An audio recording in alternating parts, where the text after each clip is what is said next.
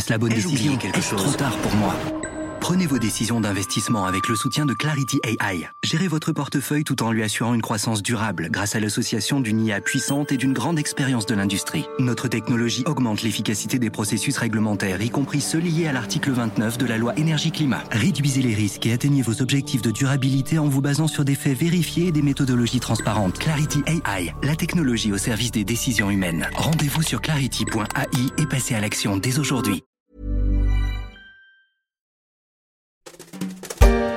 Bonne année à tous. Pour commencer, on avait fini 2021 dans la story sur les personnalités qui avaient compté. On pourrait en ajouter une qui devrait continuer sur la voie du succès. Même si ce n'est pas un être de chair et de sang, c'est un élément chimique, l'hydrogène, que l'on trouve partout dans l'univers, dans la formation des étoiles jusque dans la formulation de l'eau. Mais là, on va parler de l'hydrogène comme source d'énergie propre pour le futur.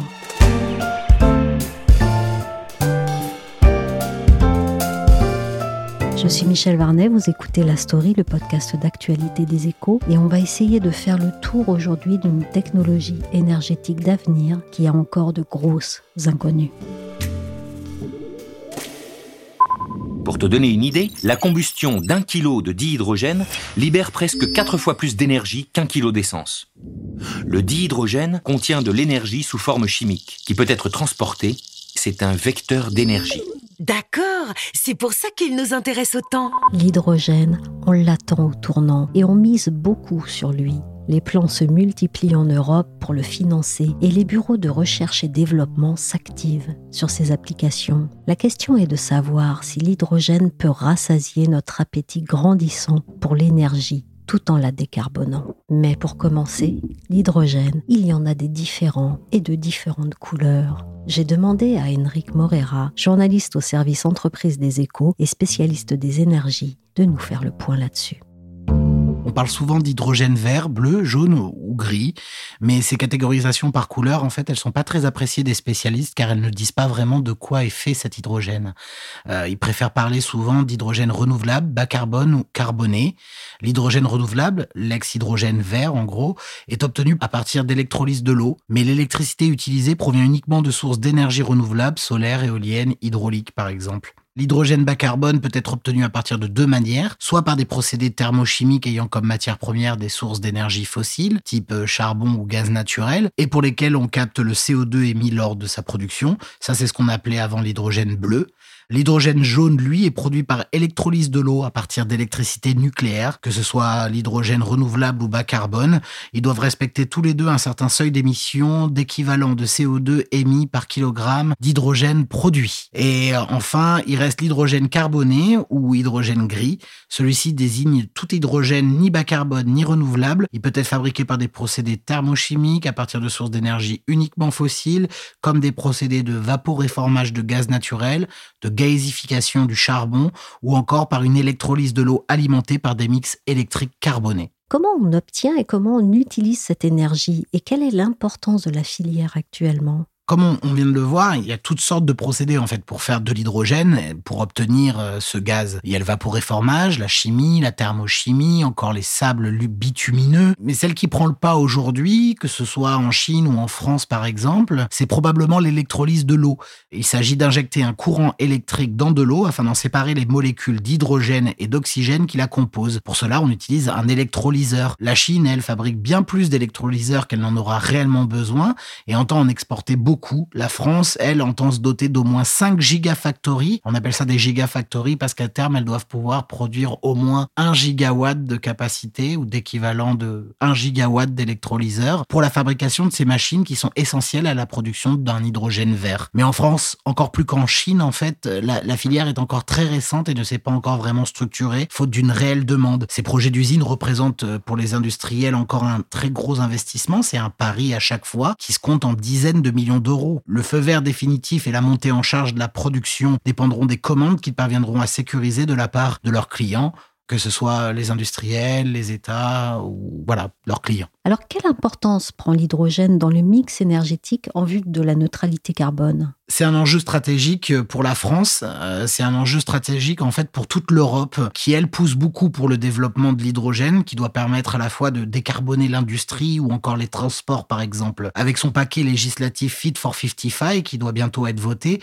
l'Europe devrait pousser de plus en plus en fait les industriels à limiter leurs émissions de gaz à effet de serre, de CO2 et pour cela une des possibilités d'avoir recours à de l'hydrogène. Et pour la France, c'est très important parce que elle veut pouvoir euh, devenir effectivement neutre en carbone à horizon 2050. Et l'une des manières d'y arriver, qui sera nécessaire, comme on l'a vu dans les scénarios de RTE, qui évalue la marche à suivre pour atteindre cette neutralité carbone en 2050, la production d'hydrogène est indispensable. Donc c'est véritablement une filière avec un enjeu stratégique que la France doit développer. Quel est le plan de la France pour cela et quelle carte a-t-elle en main? Y a-t-il des champions? Existants ou euh, déjà en devenir? Le plan stratégique de la France pour développer euh, l'hydrogène, ça va être de construire ces fameuses gigafactories dont on parlait qui vont fabriquer des électrolyseurs. Ces électrolyseurs qui servent donc à fabriquer de l'hydrogène et euh, de les installer près des sites où l'hydrogène va être utilisé, donc près des grands complexes industriels,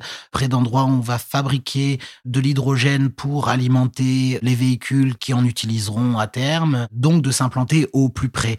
On peut encore difficilement aujourd'hui parler de champion parce que euh, c'est une technologie encore naissante, il n'y a pas encore de filière structurée, donc euh, tout ça est encore en devenir. Mais on a un bel exemple euh, où, où le président de la République s'est rendu, c'est l'usine Qui se situe à Béziers, sur un, un site de l'industriel Schlumberger et euh, qui développe des électrolyseurs, qui fabrique des électrolyseurs avec une technologie très innovante qui est issue du CEA, le, commissariat à l'énergie atomique, qui euh, a développé cette nouvelle technologie pendant 15 ans et qui aujourd'hui a décidé donc de faire une euh, co-entreprise avec Schlumberger pour fabriquer cet électrolyseur dont l'innovation est qu'il va faire gagner en rendement à partir du même niveau d'électricité utilisée va produire plus d'hydrogène.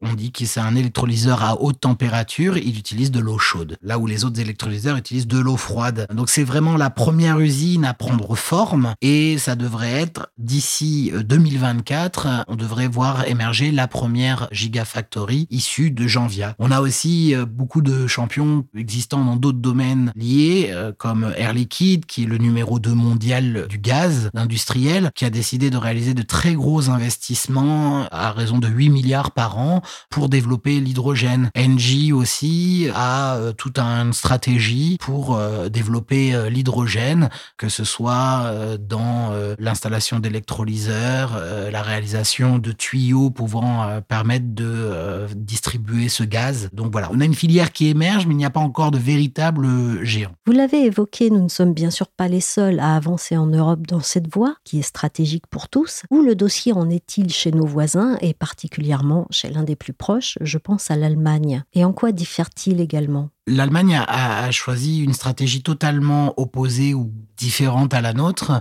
Là où je vous disais que la France a décidé d'implanter ses électrolyseurs au plus près de l'endroit où l'hydrogène va être utilisé, donc de fabriquer près des sites industriels son hydrogène, l'Allemagne, elle, a décidé d'aller fabriquer son hydrogène loin, en Afrique par exemple, en Namibie notamment, et de le transporter sous forme d'ammoniac, puisque l'hydrogène peut être ensuite transformé transformer en ammoniac et transporter cet ammoniac par bateau jusqu'aux endroits où elle aura besoin de cet hydrogène. Alors pourquoi en Afrique, vous me direz? Ben Parce que là-bas, l'électricité renouvelable, en fait, est beaucoup moins chère à obtenir, dû par exemple à, à l'ensoleillement en Namibie. Ok, j'ai compris. Bon, et le dihydrogène, je peux l'utiliser aussi pour ma voiture? Oui, la grande question, Henrik, c'est quand même de savoir si l'hydrogène peut sauver l'avenir, notamment des transports pas seulement les transports. La première aussi application de l'hydrogène, ça permettra, et c'est la stratégie de la France, avant tout de décarboner notre industrie. La volonté française pour atteindre sa neutralité carbone, c'est de faire en sorte que les industries installées sur son territoire n'émettent plus de CO2. Et l'une des manières de ne plus émettre le CO2, c'est d'utiliser notamment de l'hydrogène. En ce qui concerne les transports, effectivement, l'hydrogène est une solution pour pouvoir euh, alimenter, notamment, on parle de mobilité lourde sur surtout des gros camions de transport de marchandises, quelques trains, certaines voitures aussi, mais il reste encore des briques technologiques à, à mettre en place pour pouvoir euh, véritablement démocratiser l'usage de l'hydrogène. Est-ce que ça concerne tous les transports et à quel horizon? Et sinon, qu'est-ce qui limite la technologie à certains? Dire l'horizon, c'est encore difficile, mais on peut parler d'abord des camions ou des bus qui peuvent fonctionner euh, à hydrogène, encore certains trains.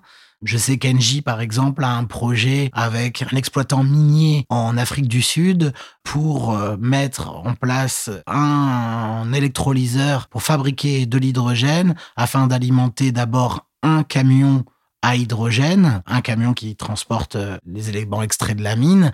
Et d'ici 2030, si cela fonctionne, l'exploitant minier souhaite transformer ses 40 camions. C'est par exemple euh, une des applications dans le transport. On a aussi des trains qui fonctionnent euh, à hydrogène qui pourrait remplacer des parties où normalement le train est, fonctionne à, l'électricité, certaines lignes régionales où il n'y a pas de ligne à haute tension pour faire passer le train, le train fonctionne au diesel. On le remplacerait alors par de l'hydrogène. Mais le moteur à hydrogène prend encore beaucoup de place, alourdit beaucoup les moyens de transport, et donc c'est pour ça qu'il n'est pas encore totalement développé. Si l'hydrogène pour produire de l'énergie pose un problème de taille, ses enjeux ne le sont pas moins. L'Europe n'est pas tentée de revivre le fiasco des panneaux photovoltaïques dont la Chine a ravi 70% de la production mondiale et mis à terre ses filières.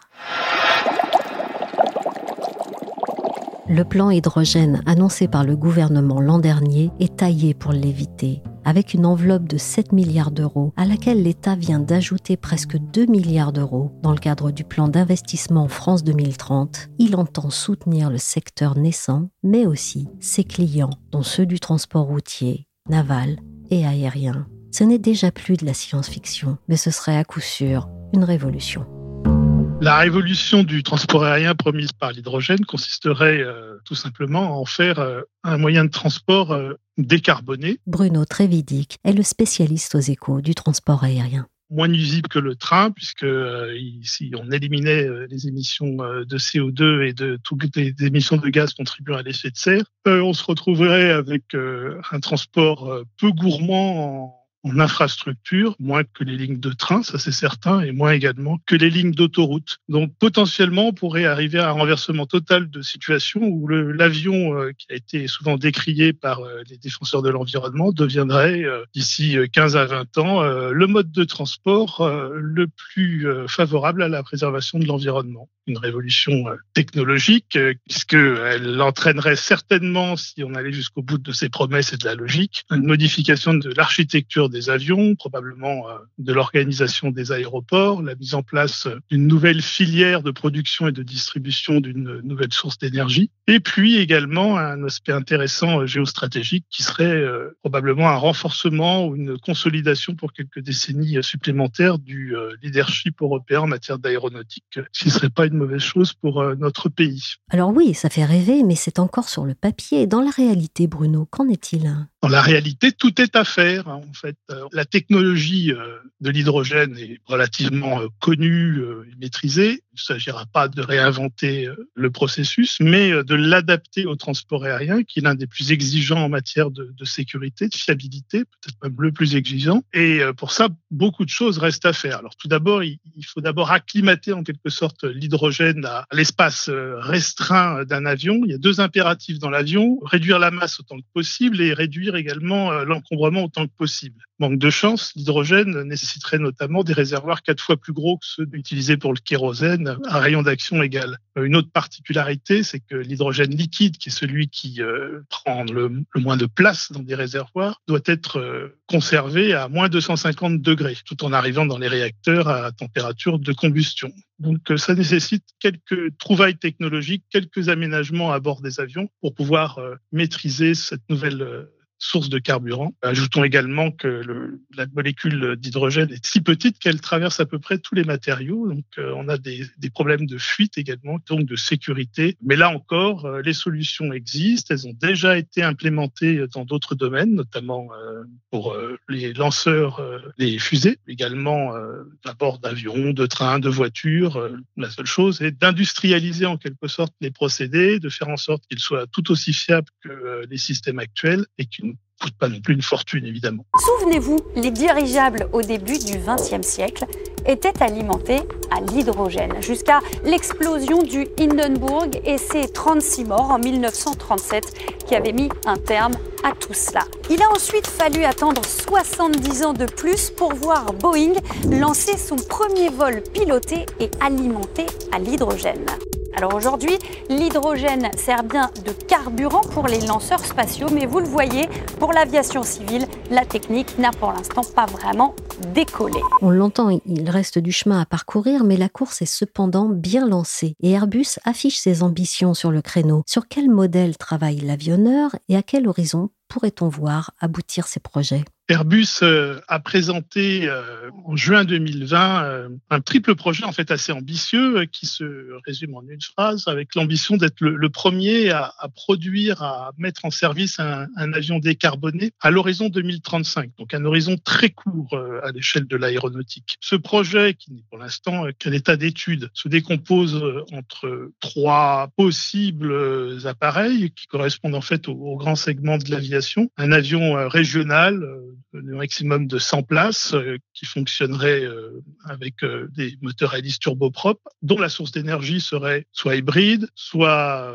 hydrogène, soit électrique et hydrogène. Un avion monocouloir moyen courrier donc capable d'emporter quelques 200 passagers sur 3500 km comparable avec les A320 et Boeing 737 qu'on utilise le plus couramment. Ces avions-là représentent à peu près 80% du trafic et des émissions de CO2 du transport aérien pour lesquels l'enjeu est un peu plus complexe, qui pourrait fonctionner là encore euh, avec une source euh, hydrogène ou hybride et qui serait probablement euh, un horizon euh, plus lointain. Et puis à un horizon encore très imprécis et encore plus lointain, éventuellement une adaptation de l'hydrogène au long courrier qui nécessite de résoudre ce problème de l'encombrement dont j'ai parlé, de la taille des réservoirs. Plus le, rayon d'action d'un avion est important, plus les réservoirs sont gros. Si on a déjà des réservoirs quatre fois plus gros, ça devient très compliqué sur de longues distances. Donc des avions long courrier qui auraient certainement une allure très différente euh, des avions actuels et qui, eux, ne sont pas pour demain. On l'a vu, la 380 n'est plus construit,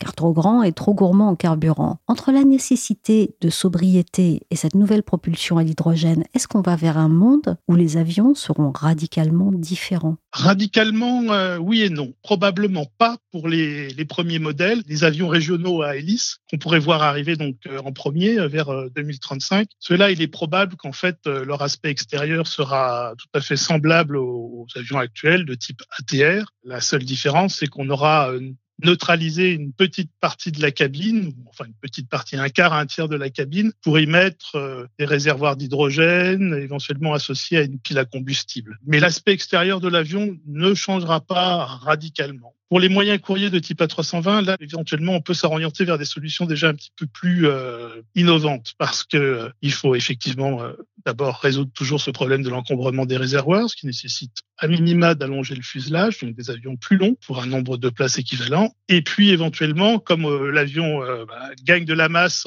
en, s'allongeant, gagner sur d'autres aspects tels que l'aérodynamisme. Donc ça peut, par exemple, nécessiter des ailes plus longues ou des ailes différentes ça peut également euh, nécessiter euh, des euh, formes, des architectures de moteurs différentes, telles que les moteurs sans carénage situés à, l'arrière de l'avion et non plus sur les ailes. Donc il y a différentes solutions qui sont susceptibles de changer déjà l'aspect de ces moyens courriers. Et puis en dernier point, les longs courriers. Donc comme je l'ai déjà dit là, on a un, un problème de place aiguë, ce qui veut dire qu'en fait, pour pouvoir prétendre faire des vols long courriers avec de l'hydrogène, il faut en fait euh, construire un avion gigantesque du point de vue des réservoirs. Donc on a quelques esquisses euh, de ce qui serait des ailes volantes avec euh, en gros deux énormes réservoirs d'hydrogène de part et d'autre d'une cabine centrale. Ça pourrait permettre de faire des vols long courriers, mais effectivement on est là dans des formes, des architectures totalement différentes auxquelles devront s'ajuster, euh, s'adapter les, aéroports et, comme je le disais, qui ne sont probablement pas pour demain. Pour revenir à l'hydrogène comme énergie, vous avez dit que l'avion pourrait même devenir moins impactant pour l'environnement que le train.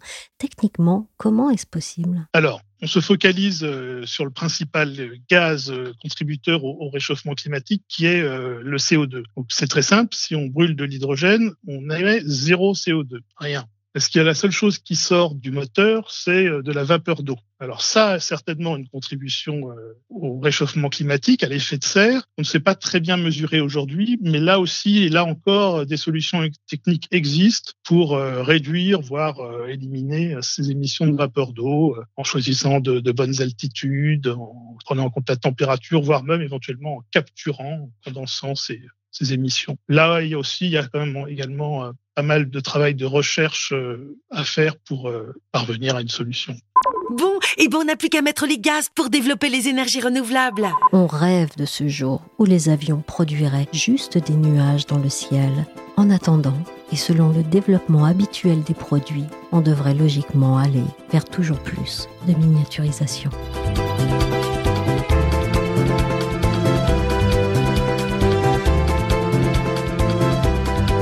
Merci à Henrik Morera et Bruno Trevidic des Échos pour leur éclairage sur cette énergie porteuse de perspectives et pleine d'espoir pour des voyages légers comme l'air. La story s'est terminée pour aujourd'hui. Cette émission a été réalisée par Willy. Vous pouvez nous retrouver sur toutes les plateformes de téléchargement et de streaming de podcasts comme Apple Podcast, Podcast Addict, Castbox ou encore Deezer, Spotify et Amazon Music. Pour suivre l'actualité à travers nos articles, nos analyses ou encore nos enquêtes, rendez-vous chaque jour sur leséchos.fr.